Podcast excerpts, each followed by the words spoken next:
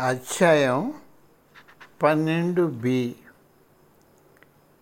నేను అక్కడ ఉన్నప్పుడు నేను తన కుటీరంలో సామాన్యంగా గురుదేవులతో భుజించేవాడిని కొన్ని రోజుల్లో ఆయన చూడడానికి బారులు తీరిన ప్రజలు వస్తుండేవారు. ఆయన వారితో నిమగ్నమై ఉండి కాలం గురించి జాగ్రత్త లేకుండా అయిపోయేవారు ఆకలితో ఆయన ఎప్పటికీ విడుదలవుతారని ఆలోచిస్తూ ఆయన కోసం వేచి ఉండేవాడిని. ఓ గురుదేవా నేను చాలా ఆకలితో ఉన్నాను. ఎప్పటికీ మీ పని పూర్తవుతుందని అనుకుంటారో అనుకున్నంతలో ఆయన అక్కడికి వచ్చి పుత్ర ఇంకా నువ్వు భుజించలేదా? అని అనేవారు. ఇదే ఆసక్తి. తన చుట్టూ ఉన్నవారు వారి కుటుంబాలపై ఆయన చూపేవారు. ఆశ్రమానికి వచ్చిన వారందరికీ తమ కుటుంబాలు గుర్తుంచుకోవాలని అందరికీ ఎల్లప్పుడూ చెప్తూ వారింటికి ఫోన్ చేసి కుటుంబ క్షేమ సమాచారాలు తెలుసుకోమని సలహా ఇచ్చేవారు. ఆయన ఆంతరిక శిష్యుడు కూడా గురుదేవులను రాత్రి పది గంటల తర్వాత చూడటం చాలా అరుదు. కానీ ఆయనతో నన్ను ఎంతోసేపు ఉండనిచ్చేవారు. అలాంటి సమయాలు నా అతిశయాన్ని నిమిడించే సందర్భాలు. పగటి సమయంలో కూడా ఎవరైనా ఆయనతో ఆధ్యాత్మికత లేక తమ సంతోషాలు ప్రస్తావిస్తున్న సమయంలో తప్ప ఆయన నాతో ఎక్కువ సమయం గడిపేవారు. ఆయన ఎవరితోనైనా ఉన్నప్పుడు నన్ను ప్రత్యేకంగా ఉండి సలహా ఇవ్వమని ఇవ్వమని అడిగినప్పుడు తప్ప నేను వివేకంతో తెరమరుగున ఉండిపోయేవాడిని. నేను అక్కడ ఉన్నప్పుడు నా వల్ల అన్నీ జరుగుతున్నట్టు కనిపించేటట్టు ఆయన చూపించేవారు. నేను వస్తున్నట్టు తెలియగానే గురుదేవులు నా బస్సు ఏర్పాటు గురించి హడావిడి చేసేవారిని ఆశ్రమ సిబ్బంది నాతో చెప్తుండేవారు. నేను ఆశ్రమంలో ఉండటానికి బయలుదేరే ముందు న్యూఢిల్లీ విమాన విమానాశ్రయంలో నా కోసం ట్యాక్సీ ఏర్పాటు చేసుకొని వెను వెంటనే ఆశ్రమానికి బయలుదేరి ఆరు ఏడు గంటలు ప్రయాణం చేసి తదితరవారుతుండగా ఆశ్రమానికి చేరేవాడిని. నేను ఆశ్రమానికి ఎన్ని గంటలకు సరిగ్గా చేరుతానో గురుదేవుడు గుర్తించి ఆశ్రమ ద్వారా తెరిచి ఉంచమని వారిని ఆదర్శించేవారని సిబ్బంది చెప్పారు. అలాగే నేను చేసినప్పటికీ ద్వారపాలకుడు సిద్ధంగా ఉండడంతో ద్వారం బయలు కొట్టవలసిన అవసరం లేకపోయేది. గురుదేవుల ప్రేమ ఒక్కొక్కసారి ఎంత అధిగమిస్తుందంటే దానికి నన్ను యోగ్యుడినా దానికి తిరిగి ఎలా ప్రతిఫలం ఇవ్వగలనని నేను దిమ్మెలిపోయేవాడిని నేను నా కుటుంబాన్ని తీసుకుని వచ్చినప్పుడు అది చాలా స్పష్టంగా కనిపించేది. ఏడాదికి మూడు నాలుగు సార్లు మీరా అబ్బాయిలు నా వెంట ఆశ్రమానికి వచ్చేవారు. పిల్లల్ని కౌగించుకుంటూ వీపును తడుతూ తల్లి చేసేటంత హడావిడి చేసేవారు. వారు ఆశ్రమంలో ఉన్నప్పుడు ఆయన ఇతర కార్యక్రమాలు వదిలివేసి వారితో కాలం గడపడానికి ఊపిరితుండేవారు వారు వినోదించడానికి ఎన్నో కార్యక్రమాలు ఆలోచించేవారు. వారిని తనతో తీసుకుని వెళ్ళేవారు. వారిని చూసుకోవడంలో ఆయన ఎంతో తలమునకలు అయ్యేవారు. దానితో కొంతమంది శిష్యులు ఆశాభంగం చెందడంతో నేను అపరాధ భావంతో బాధపడేవాడిని. వాళ్ళ జీవితాన్ని అంతా గురుదేవులకు వారు అంకితం చేసుకున్నారు. కానీ నేను నా కుటుంబం ఆయన వద్ద నుండి అందుకుంటున్న శ్రద్ధలో లవలేశం కూడా వారు పొందలేకపోతున్నారు.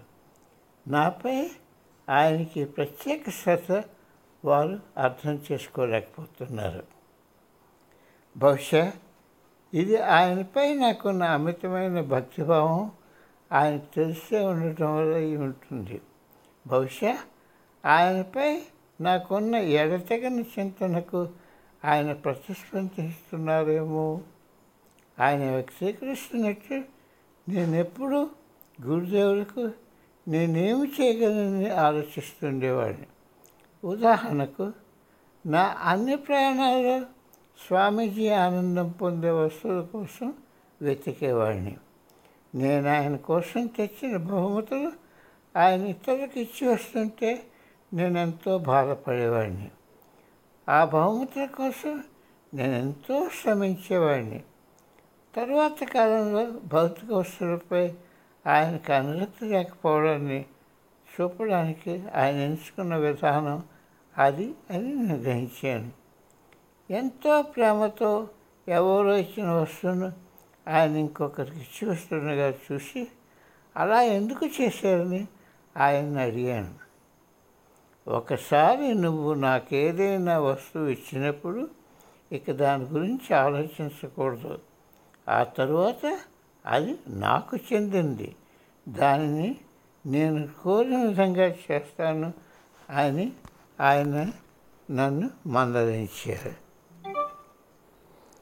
అంతేగాక ఇతరులకు ఏమైనా బహుమానం ఇచ్చినప్పుడు ఆయనకి ఎంత సంతోషం కలిగించేదో నేను గుర్తించాను. పంతొమ్మిది వందల తొంభై రెండవ సంవత్సరంలో ఒకసారి దీపావళి పండుగ చేసుకుంటున్నాం.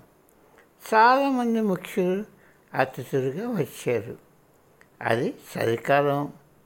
నేను ఒక్క టీషర్ట్ ధరించి బయట నిల్చొని ఉన్నాను. నన్ను దాటుతూ ఎవరినో చూడటానికి ఆయన వెళుతూ తన భుజంపై ఉన్న ఉనిసలను తీసివేసి నాకు కప్పారు. ఆ రోజు ఎంత గొప్పగా తలిచానో ఆ శాల ఇప్పటికీ నాతో ఉంది. అందుచేత ఆయనకు ధనంతో పాటు మిగతా భౌతిక వస్తువులు తనకన్నా ఎక్కువగా అవసరమైన వారికి ఇచ్చివేయడానికి మాత్రమే. ఎన్నిసార్లు నేను ఆశ్రమానికి ఢిల్లీలోని ఆయన అపార్ట్మెంట్కి వెళ్ళినా గురుదేవుల వద్ద శారీరకంగా ఉండటం మొదటిసారి పొందిన ఆనందాన్ని ప్రతిసారి నేను అనుభవించేవాడిని తిరిగి నేను వెనక్కు వెళ్తున్నప్పుడు వెళ్ళిపోవడానికి ఇష్టపడిన బాలులాగా కళ్ళనీరు పర్యంతం అయ్యేది. ఎందుచేతనంటే నేను అక్కడ ఉన్నప్పుడు ఆయన సమక్షంలో నేను ఉండడానికి గురుదేవులు ఎప్పుడూ తిరస్కరించలేదు.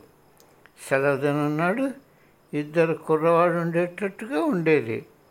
మేము భోజనానికి బయటకు వెళ్ళడమో లేకపోతే ఆశ్రమంలోనే ఏదో ఒక స్పెషల్ నా కోసం చేసేవారు.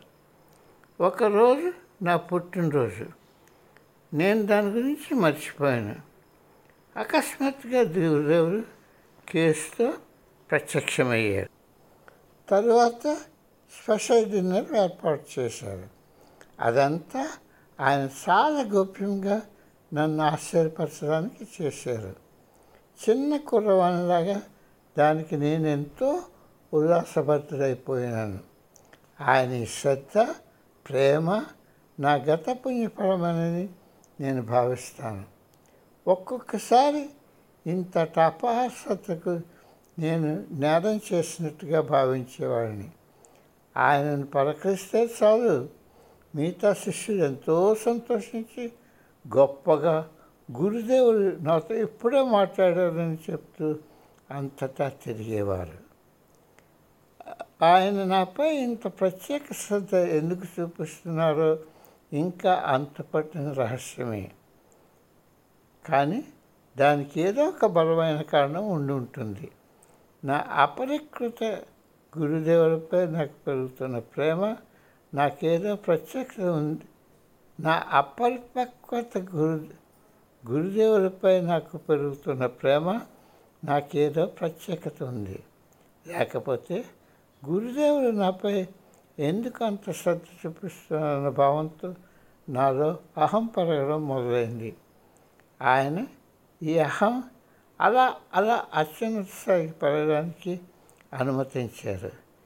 చివరిలో కిందకి పడినప్పుడు అది చాలా దుర్బలమైపోయింది నేను అలాగే పడ్డాను. కానీ అది నా హాని అప్పుడప్పుడు తన క్షుద్ర స్వరూపాన్ని ప్రదర్శించడం ఆపలేకపోయింది. అటువంటి క్షణాలు సమీపించడం నేను గుర్తించి వాటిని నియంత్రించగలిగిన అలా చేయలేకపోయాను. ఆహాన్ని సంపూర్ణంగా తొలగించే పోరాటం చాలా కష్టమైన పోరాటం. ఎందుచేతనంటే మనసు సులభంగా మర్చిపోతుంది. అయినా నేను ఎప్పుడు గురుభాయిలు గురుదేవులతో నా శాస్త్రశీలతను నా అహం చూపలేదు. వారి వద్ద నా అహంకారం దేశమంతైనా నేను ఎప్పుడూ చూపలేదు. నాకు సంబంధించినంత వరకు నాకు గురుదేవులను సేవ చేస్తున్నారు కాబట్టి వారికి కూడా ప్రత్యేక స్థానం ఉంది. ఏ గురువుకైనా శిష్యుల మధ్య ఉన్న ఈర్ష్య ఉంటుంది. ఎంతో జ్ఞానోదయం పొందిన గురువులు కూడా వారికి ఇష్టమైన శిష్యులు ఉంటారు. ఎంత జాగ్రత్తగా వారు ఉన్నా అది గోచరమవుతుంది. గురుదేవులు నాతో వ్యవహరించే పద్ధతి ఏమీ వేరు కాదు. వారు నాపై ఎటువంటి అసూయ బహిర్గతంగా చూపకపోయినా ఇతర శిష్యులకు చిరాకు కలిగించే విశేషం ఏమిటంటే నేను ప్రతి నెల కొన్ని రోజులే ఉండడానికి వచ్చిన నా రాకిచ్చే ప్రాచరిక అభివ్యక్తీకరణ దాన్ని దానికి వారిని ఎవరిని వారు వారి సంపూర్ణ జీవితాన్ని ఆయనతో పనిచేయడానికి సమర్పించుకున్నారు. నాతో పోలిస్తే వారిపై ఆయన తక్కువ శ్రద్ధ చూపిస్తున్నారు. నాకు గురుదేవుని నుండి ప్రత్యేక శ్రద్ధ అవసరమని వారికి నేను విశదీకరించేవాడిని. ఎందుచేతనంటే నేను వారంత ఉత్కృష్టుని కాను. పిల్లలు ఎవరైనా అవి పిల్లల్లో ఎవరైనా అవుతారు ఉంటే తల్లి అతనిపై ప్రత్యేక శ్రద్ధ ఎలా చూపిస్తుందో అలాగే నన్ను గురుదేవ చూస్తున్నారని వారికి నచ్చ చెప్పేవాడిని. గురుదేవతో నాకు అంత స్వేచ్ఛ స్వేచ్ఛాయుత సౌలభ్యం ఉందని హాస్యంగా అసంతృప్తి చూపినప్పుడు నాకున్న కొన్ని సమస్యల గురించి ఆయనతో నేను మాట్లాడవలసిన ఉందని చెప్పి వారిని వదిలించుకునేవాడిని. కొన్నాళ్ళ వరకు అది జరిగినా వాళ్ళకి చిరాకు కలిగించే ఇంకో కొత్త విషయంలో తెరవేసేది కానీ వారికి న్యాయంగా చెప్పాలంటే అదే సమయంలో వారు మా ఇద్దరి బాంధవ్యం మధ్య అందరికీ అంతపట్టని విషయం ఏదో ఉందని వారు అర్థం చేసుకున్నారు.